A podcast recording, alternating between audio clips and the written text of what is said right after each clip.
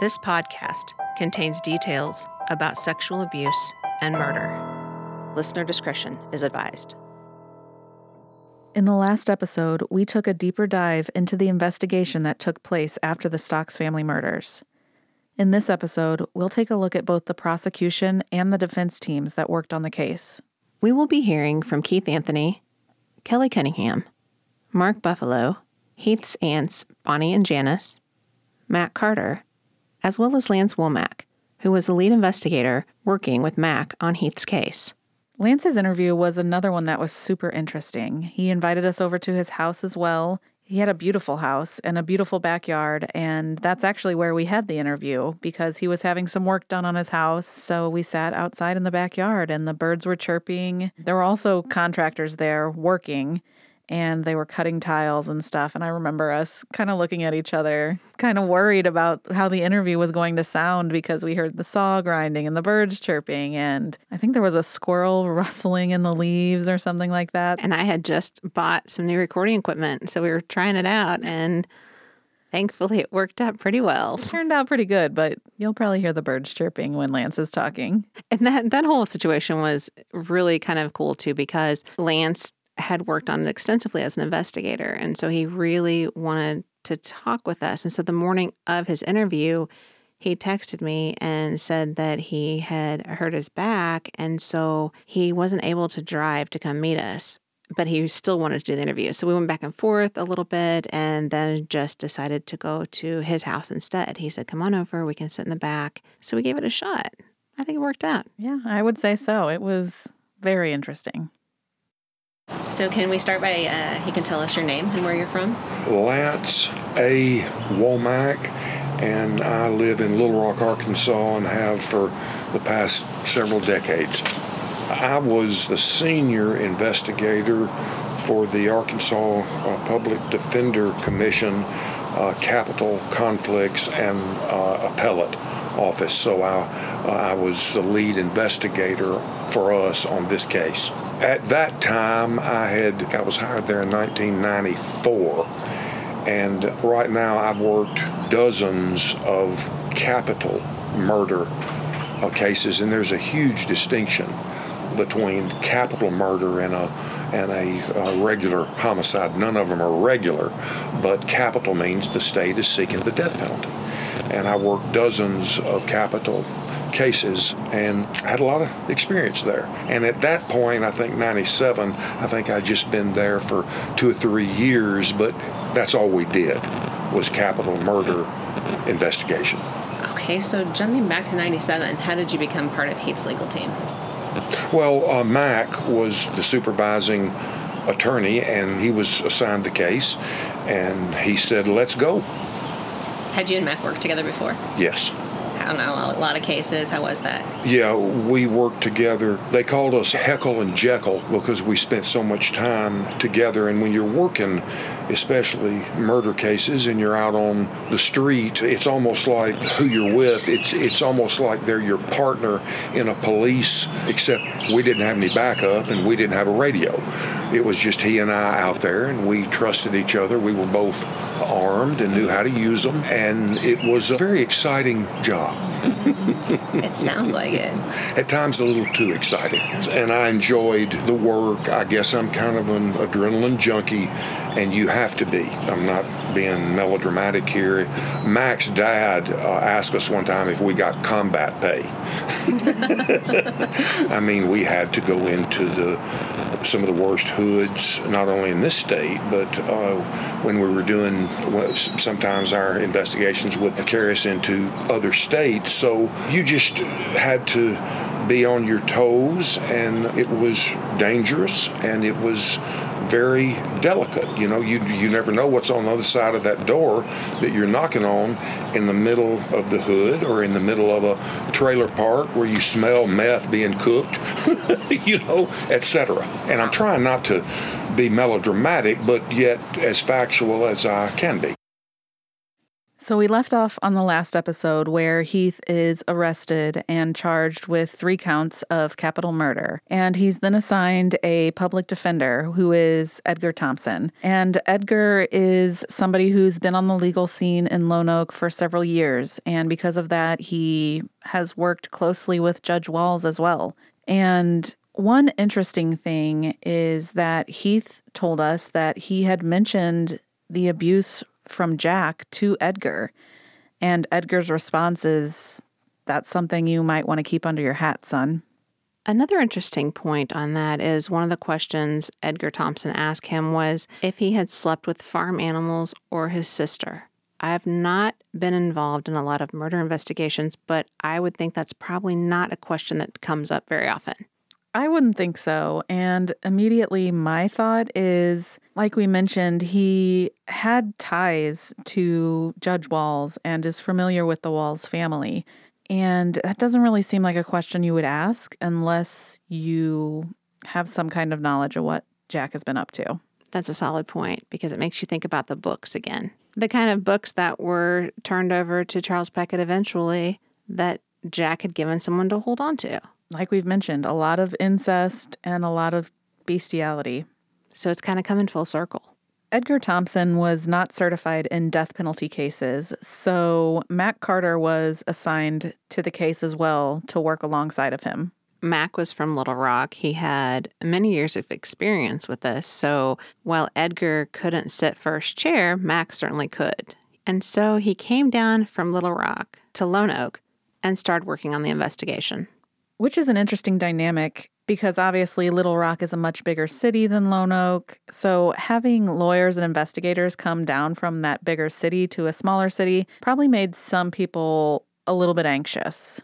I would imagine it did, especially when you have the entire Walls family dynamic. They've been running the town for decades, and now they have these lawyers from Little Rock coming in to more or less look over their shoulder. Yeah, just a lot of eyes on them and a spotlight being shown from people outside the town. I really enjoyed hearing the stories from Mac and Lance about the first time they met Edgar Thompson. It seems like Edgar knew who they were, knew who Mac was at least, but I guess he didn't know what he looked like. I forgot about that. That was definitely an interesting part of the interview when Mac relayed that story to us. So, kind of jumping back to when you first took on Heath's case, what was the reception like when you arrived? No, it was strange, humorous almost. I don't know what started it, but the local public defender, Mr. Thompson, there was some type of conflict or something, or possibly I, I was appointed to it and I started filing publicity motions. Well, I was wanting to control publicity.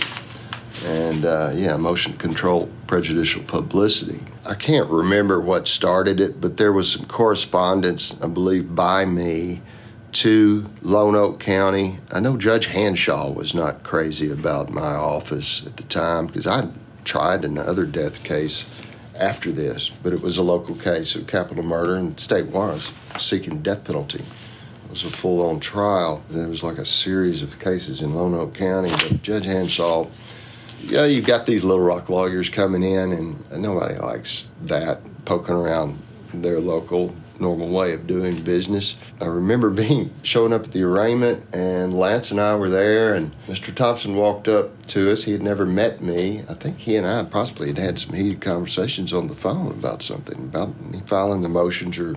I can't remember exactly what started it actually, but it seemed unreasonable to me. But he immediately met Lance and then started cussing Mac Carder. That damn Mac Carder's poking his nose into stuff. It proceeded to just cuss Mac Carder, and then he, I haven't introduced myself, and I'm just stand, standing there, just kind of grinning at him, and I introduce myself. Hi, I'm Mac Carter with the, the Public Defender Commission. Oh, oh, okay, well. but uh, it was strange. Don't know. Uh, Edgar could just get excited sometimes. he was definitely excited about that. I still don't know why or how that started. We proceeded to prepare for trial. And if he knew of anything, he didn't tell me. Lance also shared with us his experience on meeting Edgar Thompson for the first time and what it was like when he got to town. When you get outside of Little Rock in these uh, small rural communities, you're in another world. They do not like those Little Rock lawyers coming in. Everybody was very guarded. We could we didn't get much cooperation. Even the public defender, Edgar, when we first met him, he started bad mouthing Mac, not knowing that Mac was Mac. And, and then Mac said, wait a minute, I'm Mac Carder. And he went, oh, and he was like, oh man, you talk about getting off on the wrong foot. And this guy is, we're on the same team. We're on, we have the same goal. Well, that's what the reception was like. Cool, cold, uncooperative, bad.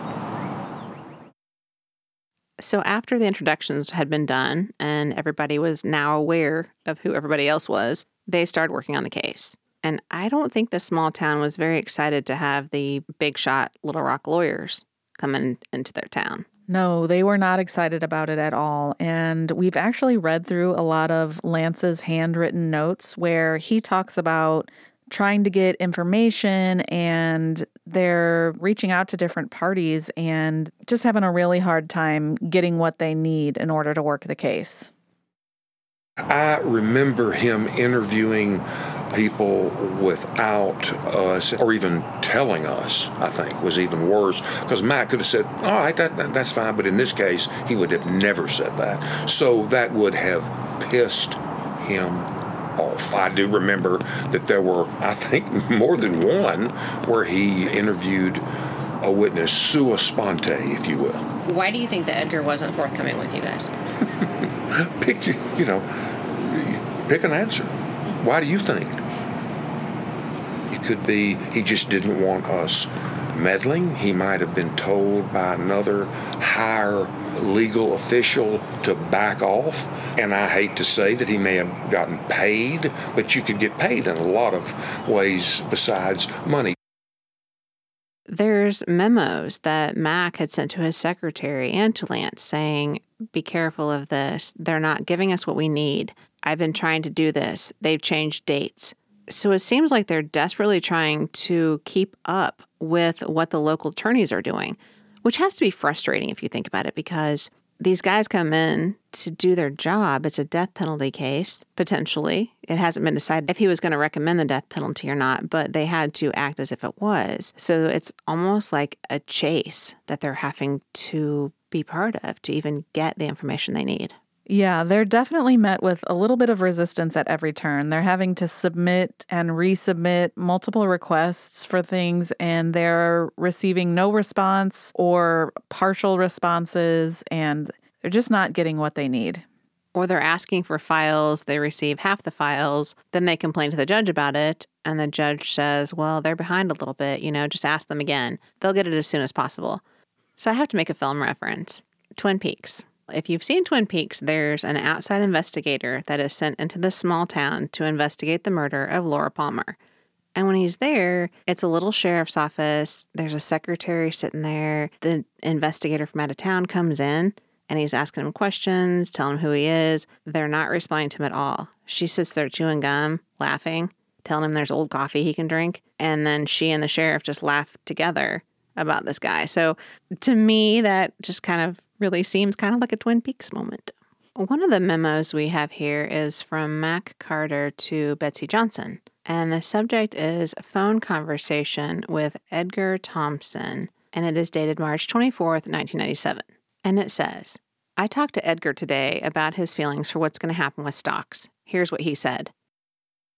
The judge and Larry Cook are in the middle of a nasty name calling contest. It seems that Judge Hanshaw thinks Larry's afraid to try cases, and that Cook and his staff are incompetent when they do try them. Apparently, too, the judge and Larry's victim assistance coordinator have had some misunderstanding because the judge has openly called her a liar and has created another problem between the judge and prosecutor. In light of the above mentioned tiff, Edgar thinks that if we back off, we'll get a better deal for Heath in the long run. If we try to make something happen before the judge and Larry get their problems worked out, or before Larry convinces the judge that it's none of his business which cases he tries, we might not get as good as an offer. He thinks nobody is in a hurry with the Stocks trial and won't be until another trial they're working on is over with.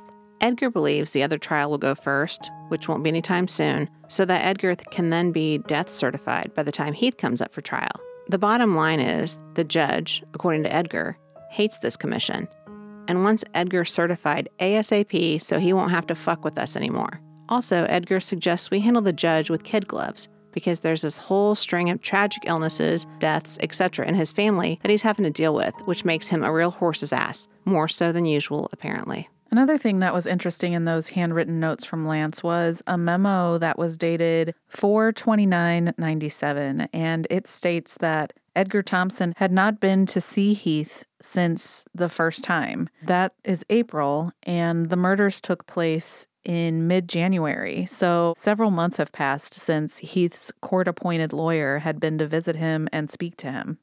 That doesn't seem right at all to me because you have a 20 year old young man who was convicted of three counts of capital murder, and you're supposed to defend him, but yet you don't go see him for months.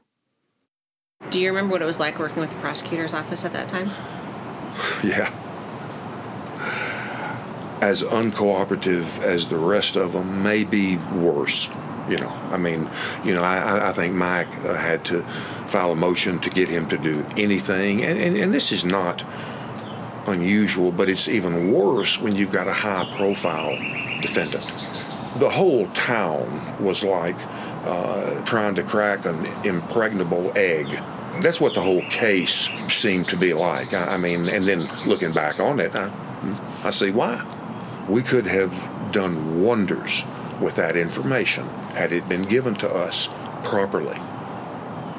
And you have nobody to blame but the family, and I'm sorry. I, I, mean, were they being influenced by somebody else? Hell, I don't know. I just know that that was to find that out later, and I don't want to harp on it, but I blame them for that particular. Now, for what happened to to to him and what he he went through. I mean, hell. I mean, dying and going to hell. Uh, but that's a different thing. All I'm talking about is how much they could have helped us, ergo, helped Heath. That's not that unusual. People's ignorance of the law is disastrous.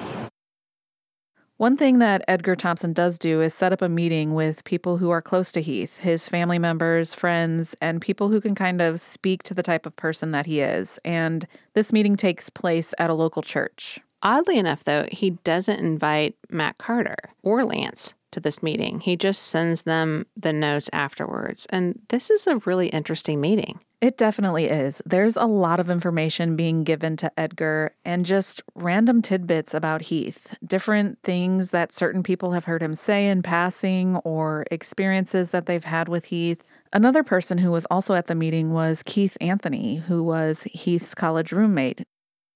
His grandma called me and wanted to come in and just see what they can talk about, see if they can find anything that why this happened. You know, just just the lawyer just trying to get information on, on him to try to give him less senator or whatever. Did he ever mention anything that Jack was training him to do? I told the lawyers this. Mm-hmm. We had a meeting. We had it was always his grandmother, me, a couple of our friends, aunts, uncles, grandpa. He was still alive then, and Jack was sitting right beside me. And I said, somebody named Joe, Jim, Jake. They said, Jack. I said, yeah, that's him. Jack was trying to make him an assassin. He said, it couldn't be Jack. He's sitting beside you. I'm like, guess it wasn't him then. but he talked about him being making an assassin, making him a sniper, get him into the Marines to make him a sniper or an assassin. And he talked about, I was like, man, you don't, man, come on, really? But, I mean, that's, and I told the lawyer that before it ever, before it ever even happened, he was sitting right there beside me. I looked at him and I said, well, I guess it wasn't him then. And they said it was him. Then again, it was never mentioned again. But it was for trying to find some reason why he did what he did. They kept asking, you know, what was what was life here? You know, what things here? It was just to try to help def- the defense for he. It was before the court date. Okay. His original court date. So it's before the trial happened. Okay, so going to that meeting, you thought you were going to be helping. Yeah, yeah, yeah, yeah. Just you know, we were telling everything about him. Me and him did get a little trouble in you know Hot Springs. Got pulled over and had a little too much to drink and stuff like that. But it was just you know it was just trying to help him. And I thought me saying that was supposed to say, okay, this is me. Look at that. But once I said it, it was it was. I've had two different people show me that I had information on that on that meeting, and what I said was never put in anything. Really? I've had uh, the lawyer I talked to a couple years ago said, "You said what?" in this?" I said, "I said this in this meeting," and it was in her, his records. It was never brought up that I said that. Back in probably the late '90s, someone called me. I told them that, and they was like, "This is no no nobody said anything that you said this." I, I told them exactly what this was about him trying to be an assassin, about the Boy Scout leader doing it or Jack doing it, and it, it was never written anywhere So why do you think they specifically left that out? because who Jack was now. Because he was such he was such a high society, and because the grandma said, "No, he would never do that. He's sitting beside you," and and boom, it was gone. So it's who he was in the community that you know they didn't want it brought up because either some knew what was going on or just his power over the community. Because like I said he had that community hold befumbled or wherever you know, and, and and it was he had the ho- hold of that community. Can you maybe kind of, I guess, help set the stage? Like how, the overall feeling of that meeting. Like what was the what was the church like? What was the feeling like? It, it, it was in church. You're right. It was in, it was in that church. It was just. I don't think the lawyer was trying to find anything. I think the lawyer was just just dared to to get through it. I don't think he was looking for anything really because anything we said there was nothing. I just don't think the lawyer was was trying to.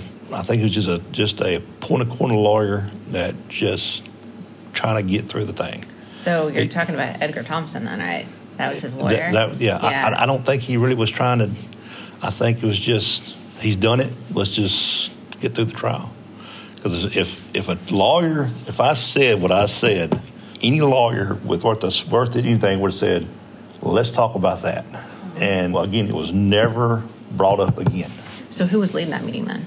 He was, or the lawyer was, and some of the, I think, yeah, I think, yeah, some of the lady, I can't remember who she was. They were, they were kind of asking a lot of questions, but it was, like I said, it was nothing that, I think would, would, would help. Like I tell the guys, he would not have hurt his sister.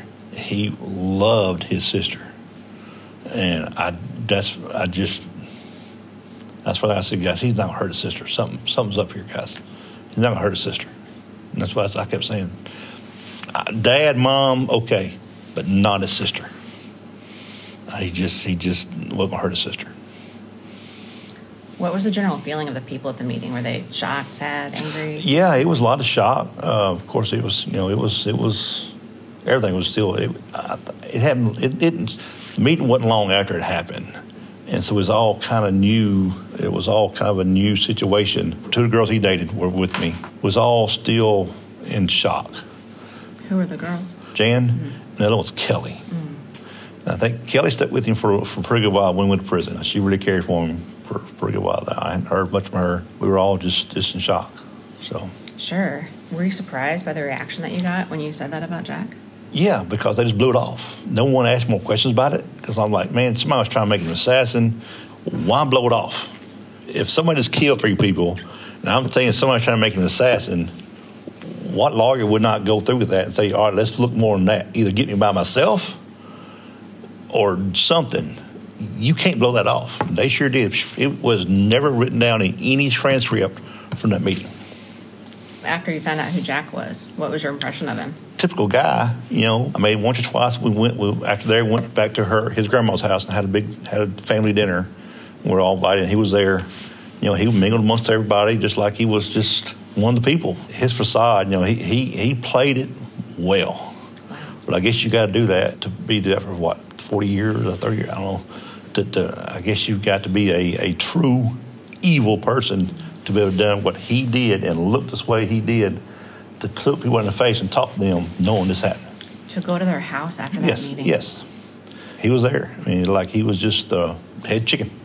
What was what was he acting like? Do you remember? Or? Just typical, just just how do you do? Hey man, I'm so can't believe this happened. Like any typical person would, would do that. You know, just like me and you were happening at a funeral.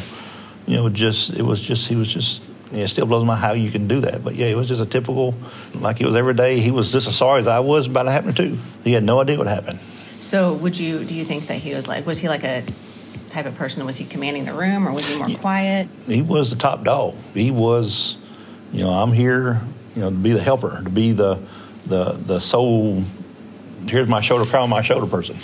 You know, I'm, I'm here to help y'all to get through this. I can't believe he did this. Mm-hmm. You know, I knew him my whole life. Didn't you know? I never would dream he would do something like this. Like I said, he was the head chicken, you know, in, in the whole flock. It was also very interesting to me to hear Jack's demeanor at that meeting. Not just that meeting, but also Dorothy Stocks, Heath's grandmother, had people over afterwards to get together and eat some food and just talk. And it was really interesting to hear what Jack was acting like at Dorothy's house.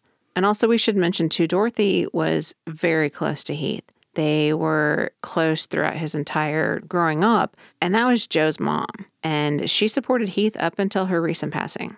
According to Keith, Jack is just walking around acting very normal, nonchalant, greeting people, and obviously knowing what we know now, it's just very sinister and creepy. It feels like he had to make sure that he inserted himself anywhere just to know what was being said. That's one thing that seems to be a common occurrence in a lot of investigations that somebody who always seems to be inserting themselves into the investigation ends up having much more involvement than it initially seemed.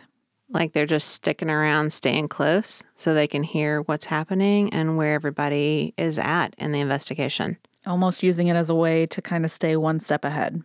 Kelly Cunningham also shared her experience with authorities not being interested in what she had to say about the case.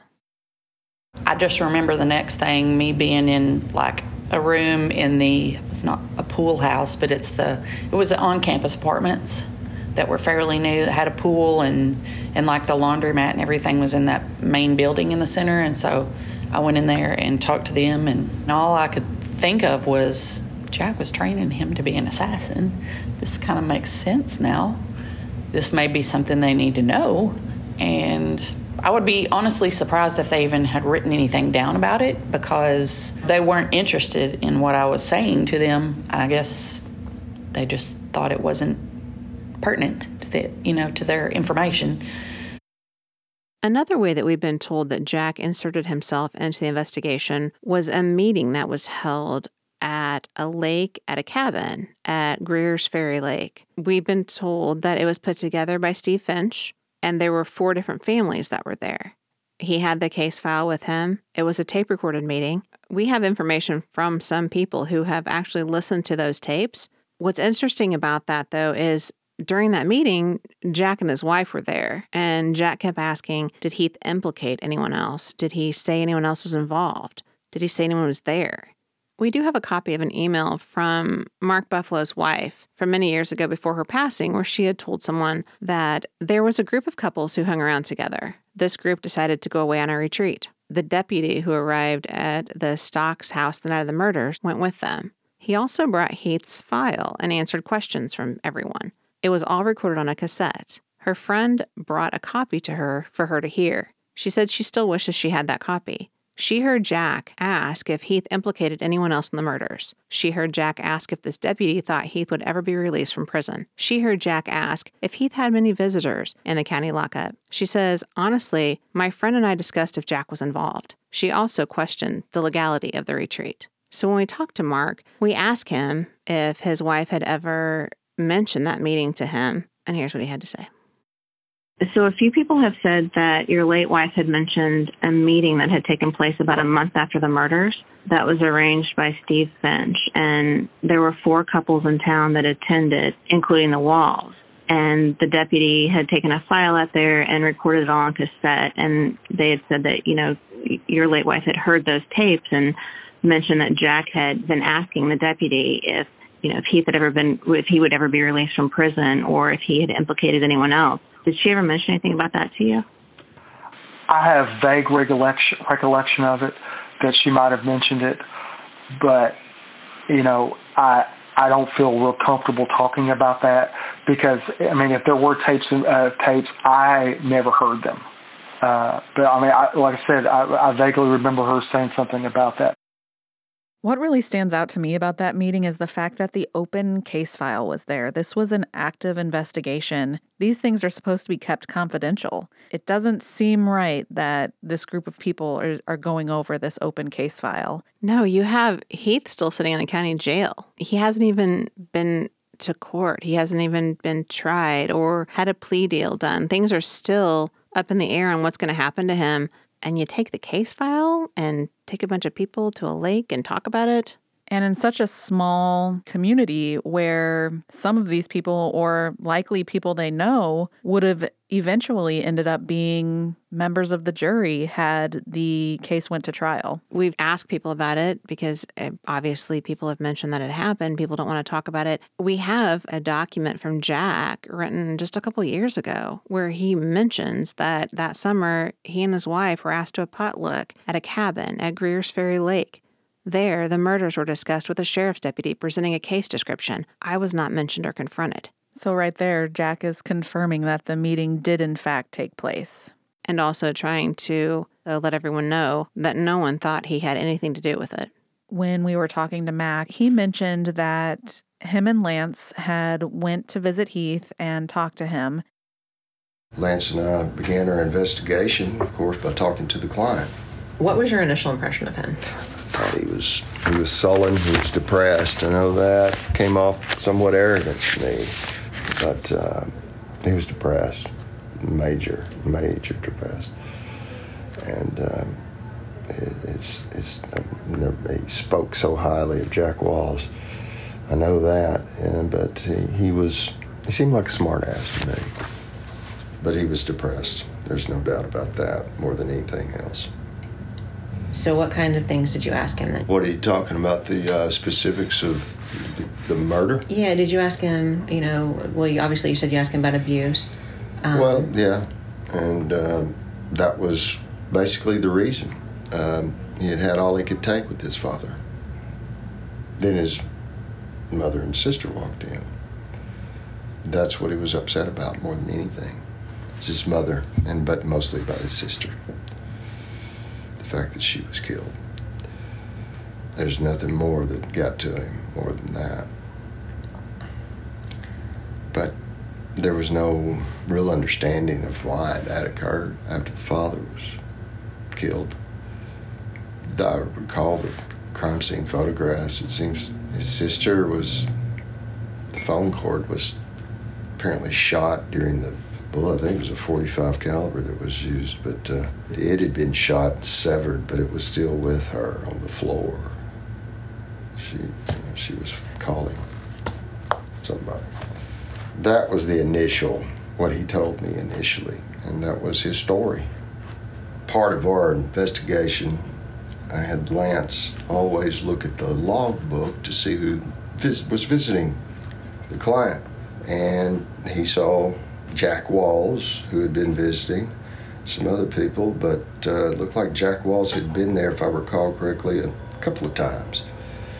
And we didn't know who Jack Walls was, although Lonoke's fairly close to Little Rock. You know, it's a small, enclosed community. So we interviewed Heath, and he was distraught, depressed, and eventually he talked to us when, when we asked about Jack Walls, who this was, and he told us well, he was like more of a father to me than my biological father. And I was like, well, well, we found out he was a scout leader and, thought immediately, this is good mitigation, you know.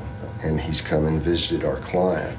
And so we talked about Heath about that somewhat, who Jack Walls was. And Heath told us that his father was um, prominent within the town. I believe he was a former judge but he had a law office next to the courthouse, and we were behind the court. We were at the jail. Told us where his office was. So we said, well, fine, we'll go visit him and, and, see what we can find out and get some leads on who to talk to.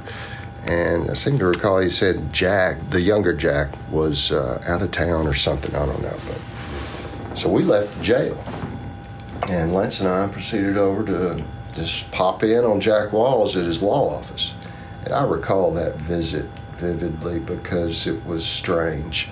We went in and he let us come in, sat, him, sat down in his office, and we started, you know, asking questions. Well, what do you know about Heath Stocks? And we, you know, we understand your son was the scoutmaster, and it was a weird vibe in there, and there wasn't a lot of information forthcoming. There seemed to be questions at us about well, uh, why are you talking to me and all. And we explained to him mitigation and what we were doing in Heath's case. We noticed that his son had visited Heath a few times, and so we're just trying to piece things together and find some folks to talk to who may can provide us a picture of who Heath Stocks is and how this could have happened, and just try to understand it more. He was not forthcoming with very much information, and when Lance and I left that meeting, and it was brief, we b- both were just looking at each other like that was weird. Something what what was that? Why did we get that type of reception? And we asked heath that and he's like oh i don't know. He's just brushed it off.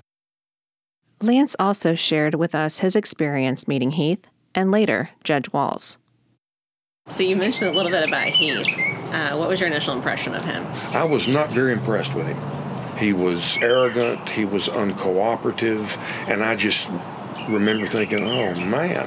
And it took a long time for us to.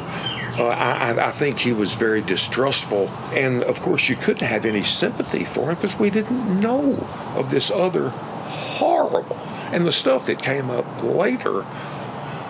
And I believed a lot of it was from the bestiality to it was some of the worst shit I had ever read, and I've read some bad shit. So, did you ever meet with Judge Walls? Oh, yeah. Oh, yeah. Can you tell us about that meeting? Yeah, that was bizarre. Yeah, he was. You're talking about Jack's daddy. Yes. Uh, the the retired judge, the CIA man. Yes. He was couldn't have been. He, he couldn't have been any nicer.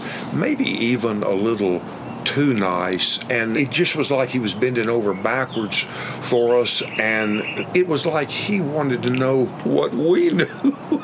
he started asking us questions. And of course, lawyers know how to subtly and then not so subtly, but we felt like he was kind of probing around to see what we knew. And I remember we got in the ride and looked at each other, and one of us said, What the fuck was that?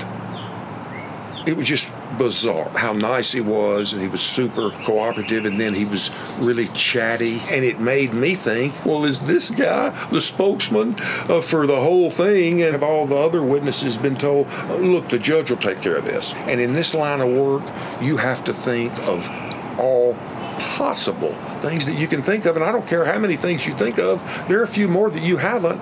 And some of the things that end up happening are out of the wildest imagination judges are empirical anyway.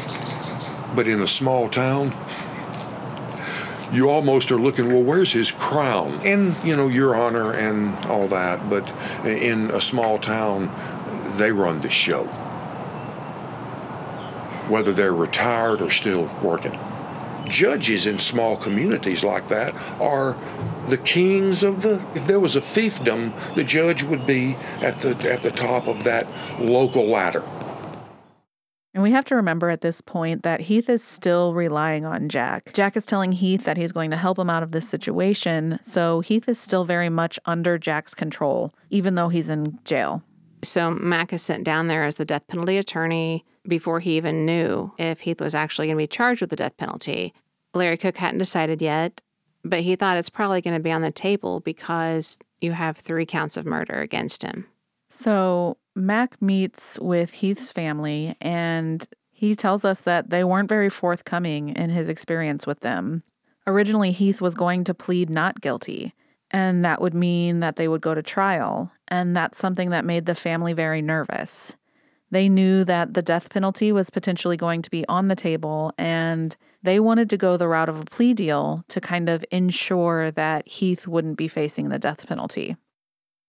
I remember Larry Cook being very hesitant about it. He wasn't sure what he was going to do. He had not made up his mind. I knew, you know, because usually what prosecutors will say, well, we've got to talk to the victim's family, see if they'll be on board for this. Well, I'd already done that. I'd done that. But it took that letter and something in writing. I don't know if y'all have that. I, I may have it somewhere, but it took that before he made the offer. And when he made the offer, Heath was ready to go and to do it. Still no talk of Jack Walls or anything else. And we had not even met Jack Walls, except for his father. Why do you think Larry took so long? I, I really don't know. And, you know, uh, maybe he was conflicted. I don't know at all. I, I can't figure that out, and it may have may be a simple explanation. But I know that no one in that family pushing him to go to trial. They all wanted it done with quickly, save the family from pain, and nobody wanted to go through appeals. No one wanted to relive the events at trial. And I don't know if Larry Cook knew about these allegations. Jack Walls, but I mean, if Hogan, which that had happened a few years earlier, I believe, who had raised these issues, he was basically ostracized from the community.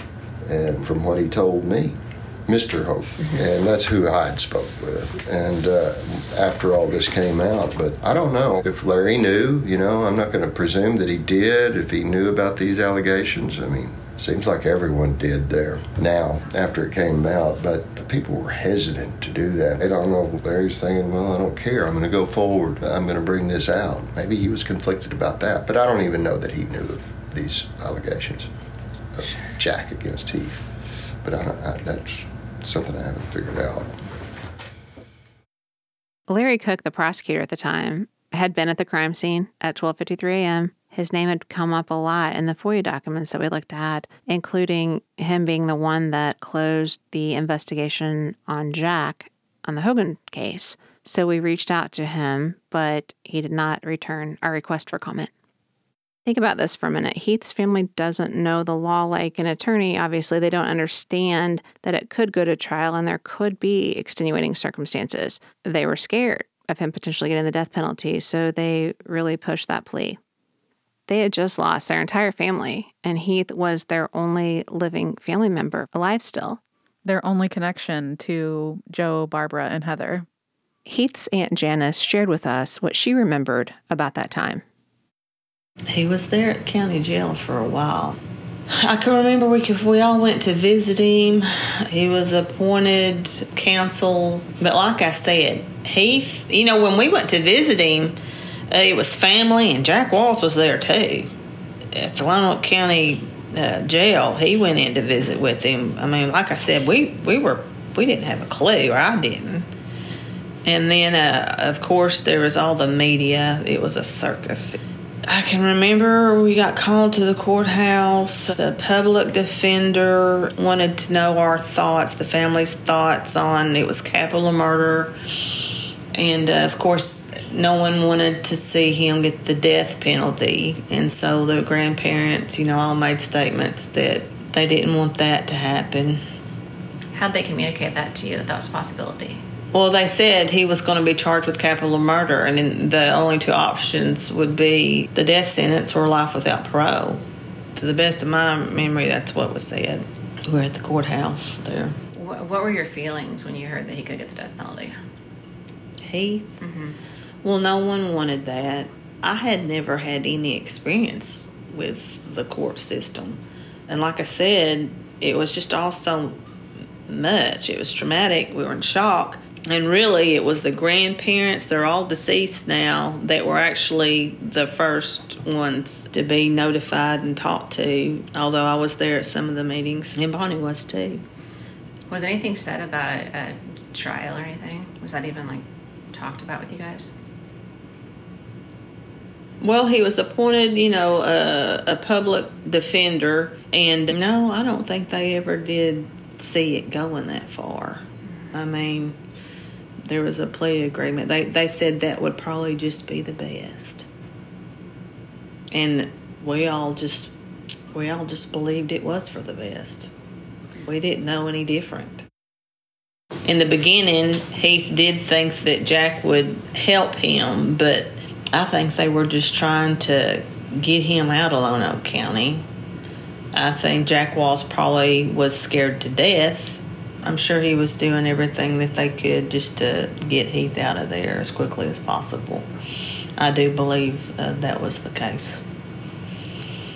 I never heard or saw anything. I'm sure it was all behind closed doors. Sure. I mean, I know the family thought good night that he was a friend. So.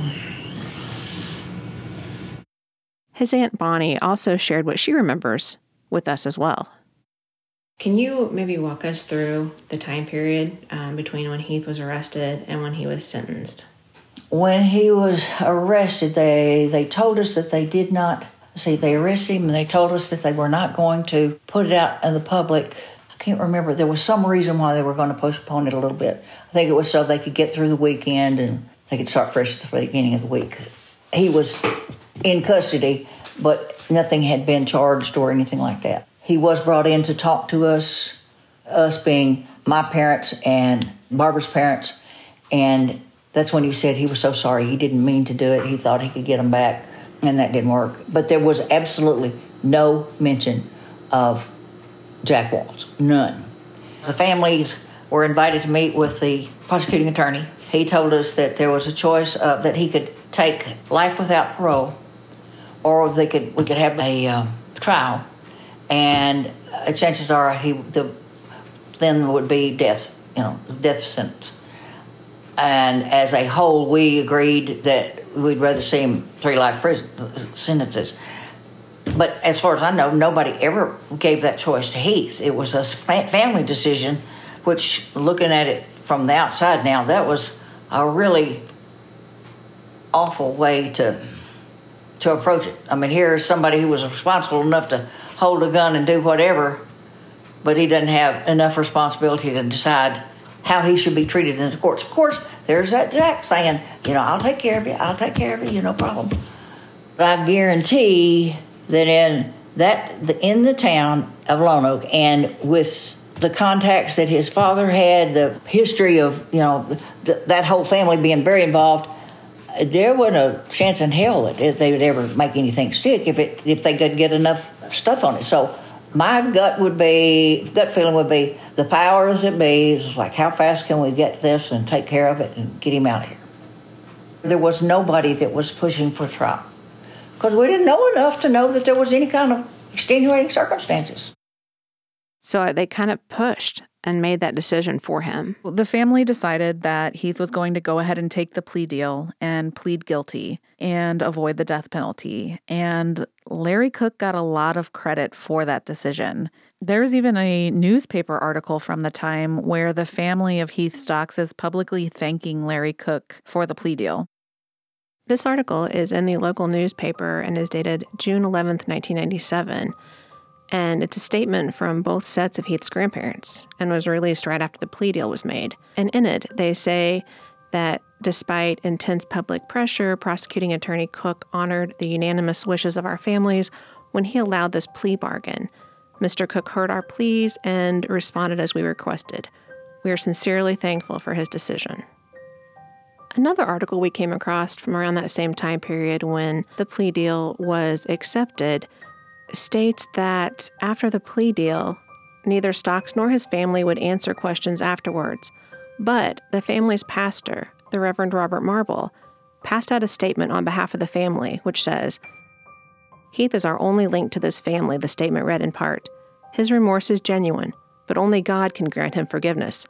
We can only pray that the Heath that we knew and loved will conquer the demon that committed this crime and will be able to make a positive difference in someone else's life. So they obviously didn't understand that things could have turned out much differently if they had been looked at a little bit harder.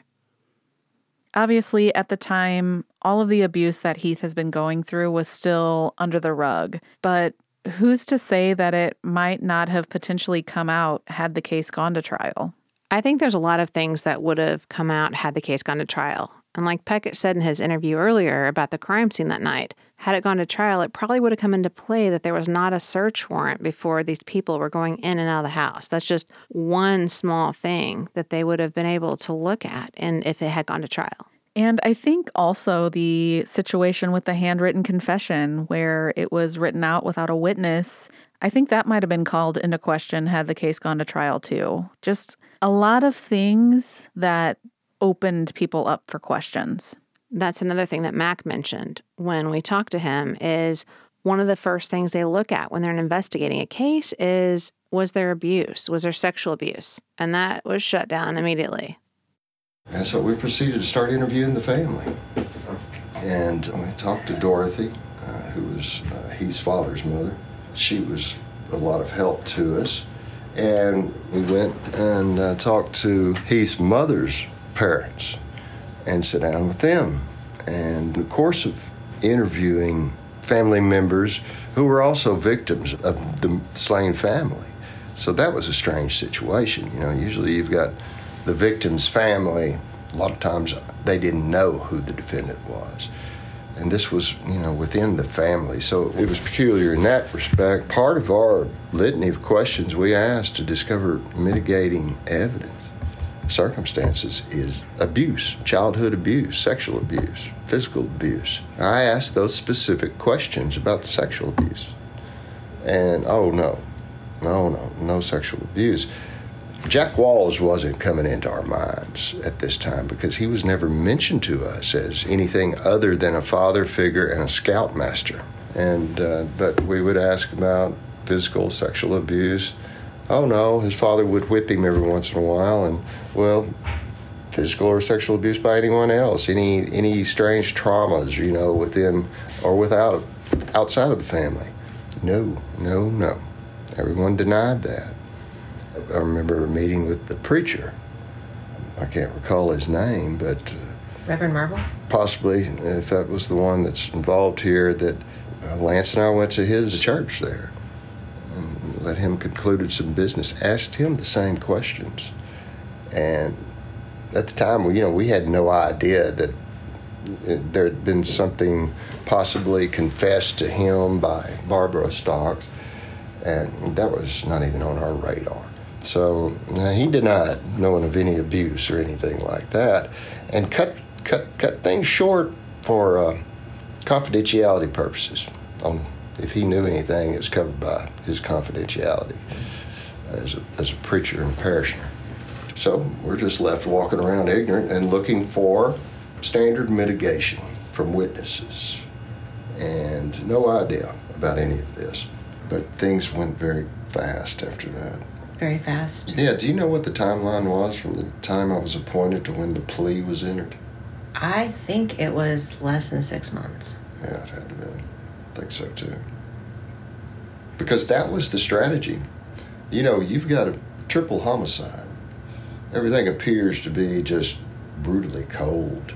And then it appears that there's, after they arrested Heath, and it looked like it was from the facts just on the paper, it looks like an attempt to cover up to make it look like a robbery gone bad. Someone's in there robbing the house, and the family returns home early, and then the robbers killed to eliminate witnesses and take off, and then the jewelry and other artifacts are found Arkadelphia, which is what traced it back to Heath. It appeared to be a straightforward case based upon that And beyond that, it, it, there was no appearances. What troubled me was why, you know.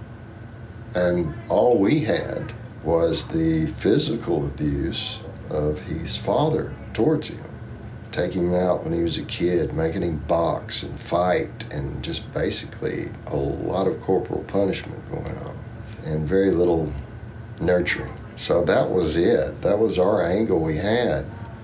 And I loved his mother and his sister, but it didn't make sense at all to us. Um, so interestingly, you have the Hogan trial that we know just happened a few years ago. We've talked about how many people should have questioned things at that point and they didn't. And now you have this happen. You have someone in town then and you have the death penalty attorney asking the family questions about this. Was there sexual abuse? And that didn't click with anyone.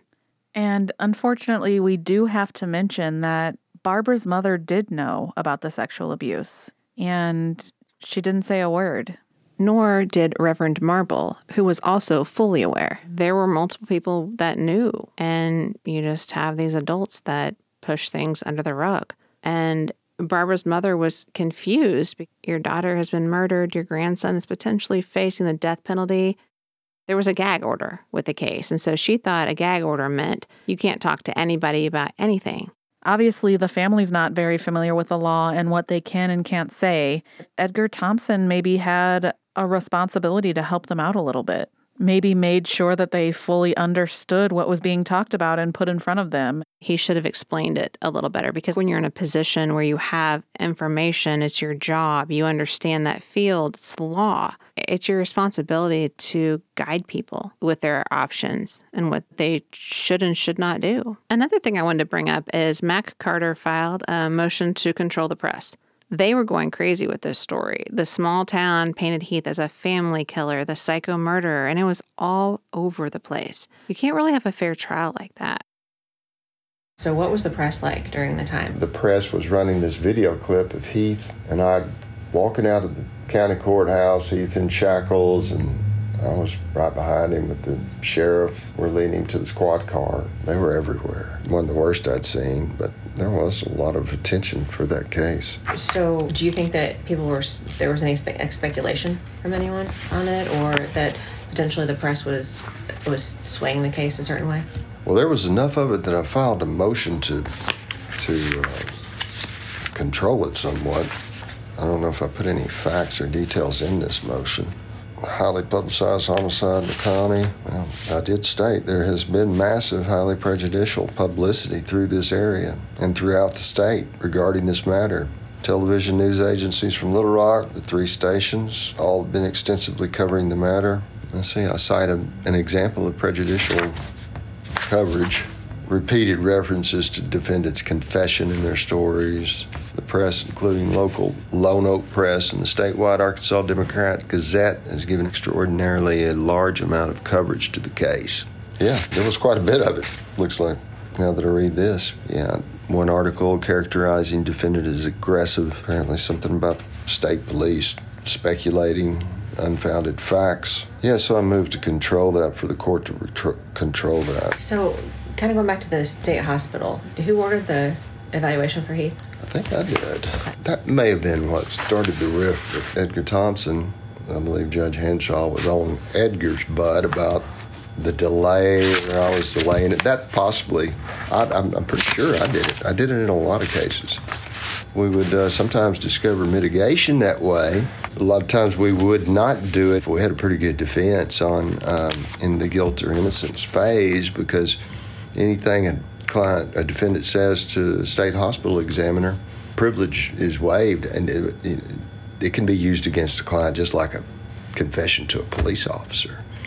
And one of the things state hospital is going to ask the psychologist will ask the client is, what's your version of the offense? Well, that comes in in a trial, but uh, we were trying to discover if there was any anything there. If we are going to go to trial, we'd hire our own expert. So Heath is ordered to go to the state hospital for a mental evaluation so they can see what's going on and if he's really fit to stand trial upon intake, they interviewed him and they said that he was depressed and his judgment and insight were considered to be poor. And there's a lot of interesting things about the FOIA documents we reviewed from the Arkansas State Hospital. He was supposed to be there for 30 days, he was there a couple weeks. During that time, his attorneys had told him, don't discuss the actual case. They had him on suicide watch. They wouldn't let him call his attorneys because of the suicide watch. In addition to that, they were having a lot of issues getting documents from Larry Cook. He was sending stuff to the state hospital, but not sending it to Mac and Lance. And so, again, the chase happened where they're running around trying to see what Larry Cook was sending, what the state hospital had, what they didn't have, and trying to put this case together when they don't have all the information that everyone else has. So, after being there about a couple weeks, the report says on February 22nd, 1997, this physician received a page that Mr. Stocks was possibly involved with several other patients and planned to elope from the hospital. Another patient had taken the keys from a public safety officer without the officer's knowledge. Further details were gathered regarding the allegations. There was no concrete evidence that Mr. Stocks was involved. However, this physician believed that further inpatient evaluation on Mr. Stocks was not necessary. So they ended up discharging him from the state hospital because they said that the risks of having him there outweighed the benefits of what could be obtained by him continuing there, which doesn't make a lot of sense because if he was found to not be involved in that escape plan, what risks were they talking about? It's another one of those situations where you're not really sure if something is fishy, so to speak, but it does raise some questions, I would say, at the very least. Especially because they said that they were going to complete the evaluation on the defendant at a later date. So after talking to Heath, they did complete that evaluation, but it was one hour of questions at the county jail, in which then they told him to follow up with the mental health services at the jail, which did not exist. So it was kind of strange. The judge would order a 30 day inpatient psych eval for three cases of capital murder. And then they discharge him after a couple weeks because of an escape attempt that he was found not to be involved in. So, another crazy thing about that Arkansas State Hospital stay was there's notes under his marital status. And it says that he's never been married, has no children, he has a current girlfriend, he's had several different female friends in the past. And the patient's family reports that the patient did have a sexual relationship with a former instructor at a fairly young age. And as a result of some problems around that issue, the patient did attend counseling. The records from Kenneth Counts, PhD, indicate the patient had this relationship from age 13 to approximately 14 and a half. It's so crazy to me that they call that a relationship instead of abuse. Exactly. Your 13 year old boy and this town, including the doctors at the Arkansas State Hospital, are saying that it was a relationship. This is the same instructor that we talked about in a previous episode that took Heath's virginity. And obviously had enough impact on him that he required counseling for it. So, again, call it what it is it's sexual abuse of a child, not a relationship. Not only were Heath and Jack corresponding over the phone and having in person visits while he was in jail, they were also writing letters to each other. And here's one that Heath wrote to Jack Jack, I'm sorry I haven't written sooner. I wish I had the words, old friend, but they seem to fail me.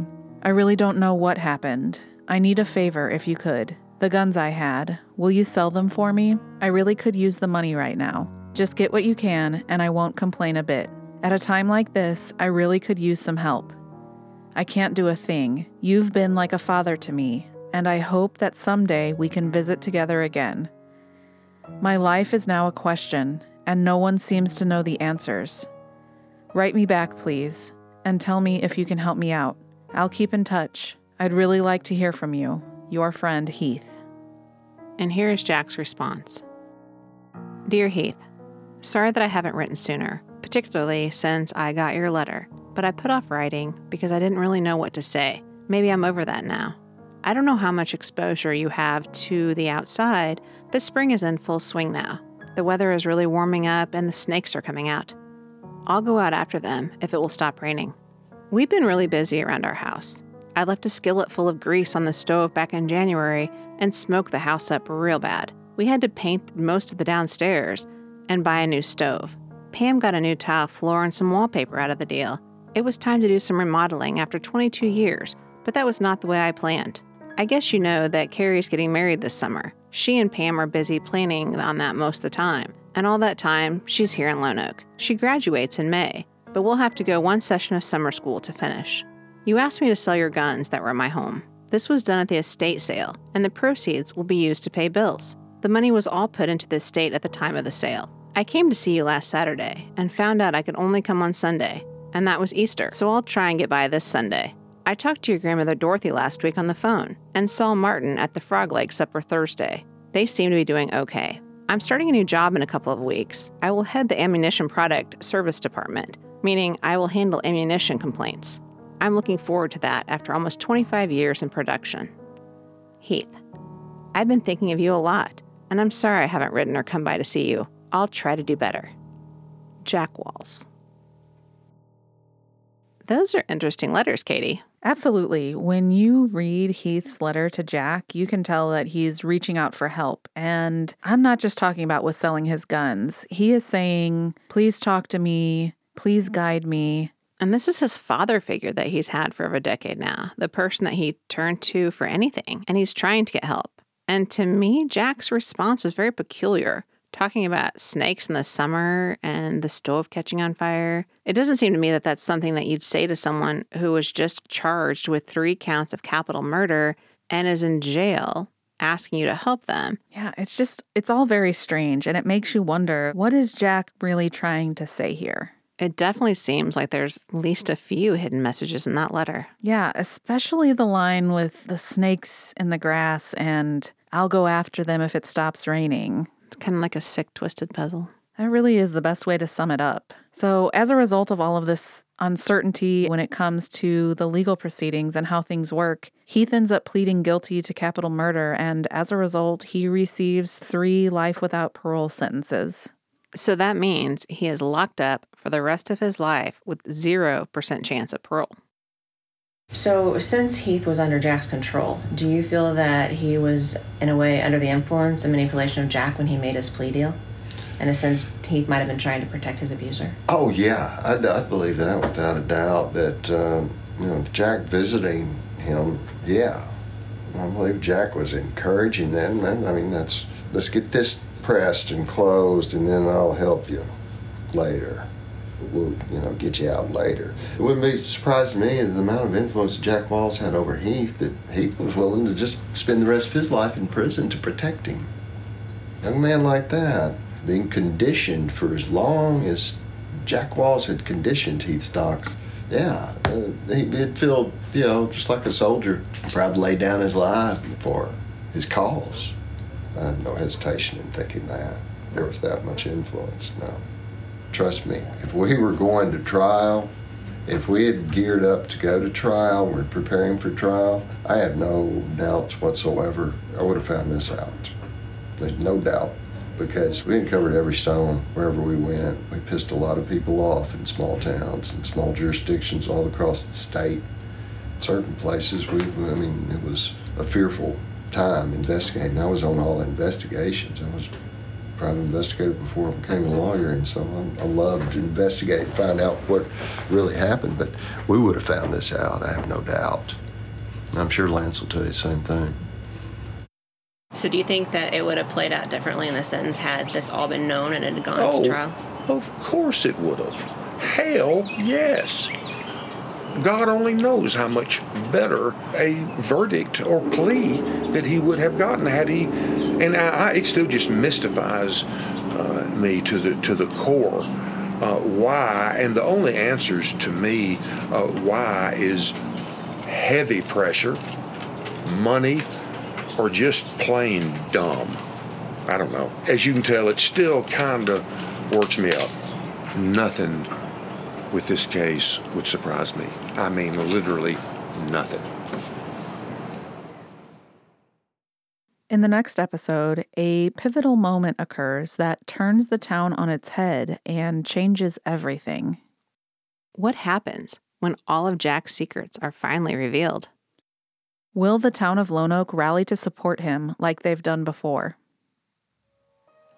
Life Without The Untold Story of Heath Stocks is brought to you by Watts Productions and Block Party. Produced by Dylan Edward Allen, Colby Watts, and Katie Anthony.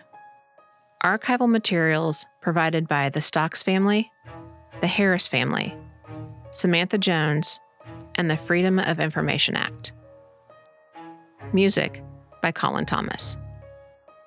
All information in this podcast is based on interviews from people close to the case, never before seen insider documents, legal documents, FOIA documents, victim impact statements, and sworn affidavits. All parties mentioned in this podcast are innocent until proven guilty. For more information on this podcast and Heath Stocks, visit heathstockspodcast.com. For more information about the groundbreaking Scouts film, which features Heath Stocks, visit scoutsdocumentary.com.